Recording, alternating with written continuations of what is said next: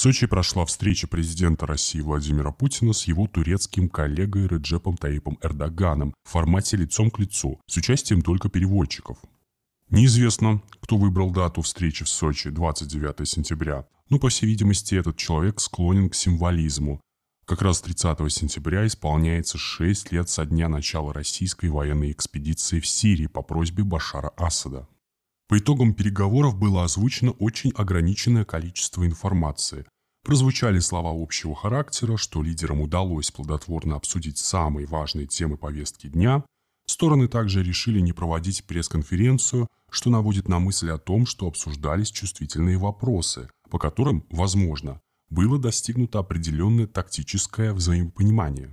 В свою очередь, это свидетельствует и о присутствии так называемого субъективного фактора, так как российско-турецкие отношения остаются персонифицированные и во многом зависят от личных отношений двух лидеров.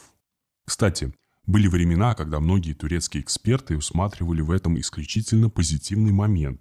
Но в последнее время появились и такие, которые настаивают на том, чтобы подобные встречи наедине должны были зафиксированы в архивах страны.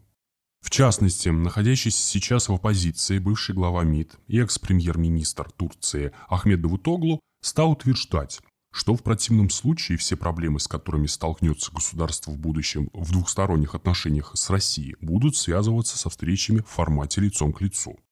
К созданию такой интриги отчасти причастна сама официальная Анкара, которая после того, как в США президент Джо Байден, несмотря на достигнутые ранее договоренности, отказался принимать Эрдогана, прибывшего для участия в работе Генеральной Ассамблеи ООН, стал смещаться главный акцент в готовившихся сочинских переговорах появились суждения о возможностях примирения Эрдогана с его сирийским коллегой Башаром Асадом, который накануне посетил Москву с рабочим визитом.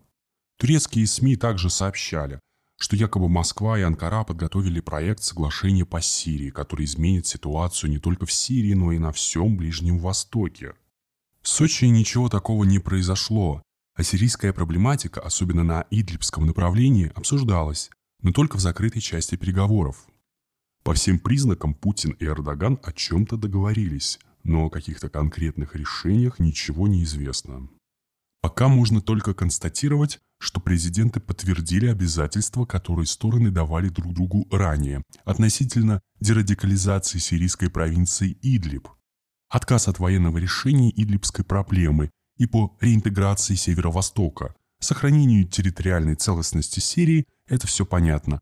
Главные решения отложены. Ну и тут проскальзывает интригующий сюжет.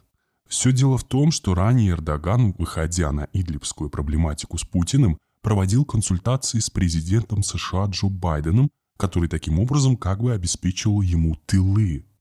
В Сочи такого не было, хотя появились сообщения, что Байден намерен выйти на сирийскую проблематику с Эрдоганом в формате предстоящего в октябре саммита «двадцатки» в Риме.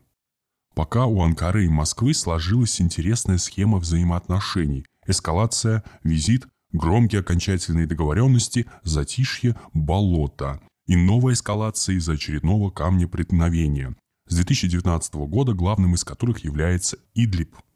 Что же касается так называемой открытой части переговоров Путин-Эрдоган, то, как часто бывает в таких случаях в большой дипломатии, главный смысловой контекст был перенесен на развитие двусторонних отношений. Стороны говорили о проекте сооружения первой в Турции АЭС «Акую». Потом Эрдоган рассказал журналистам, что предложил России совместно работать над строительством еще двух атомных электростанций, по которым российская сторона согласилась сотрудничать. Эрдоган также предложил Путину обсудить сотрудничество в сфере ВПК. По его словам, есть шаги, которые мы уже осуществили, завершили, и в этом плане нет обратного пути. Отмечался факт восстановления уровня торгово-экономического сотрудничества, упавшего в период пандемии. Говорили о том, что Москва и Анкара научились находить взаимовыгодные компромиссы. Помимо этого, Эрдоган выразил благодарность России за помощь в тушении лесных пожаров. Не случайно некоторые эксперты считают, что сочинский саммит турецкого и российского президентов оказался сильно переоцененным, и, по их мнению, Обещанный Эрдоганом новый и более сильный период в отношениях двух стран откладывается. Стороны отказались и от итоговых заявлений. Эрдоган охарактеризовал переговоры как продуктивные. В свою очередь, российский лидер отметил, что они были содержательными. Дальше должны работать негласные договоренности двух президентов. В то же время стороны проявили готовность к продлению активного диалога, который необходим хотя бы в силу того, что Запад уже свернул свое присутствие в Афганистане и, похоже, сворачивает в Сирии, где усиливается активность террористических группировок.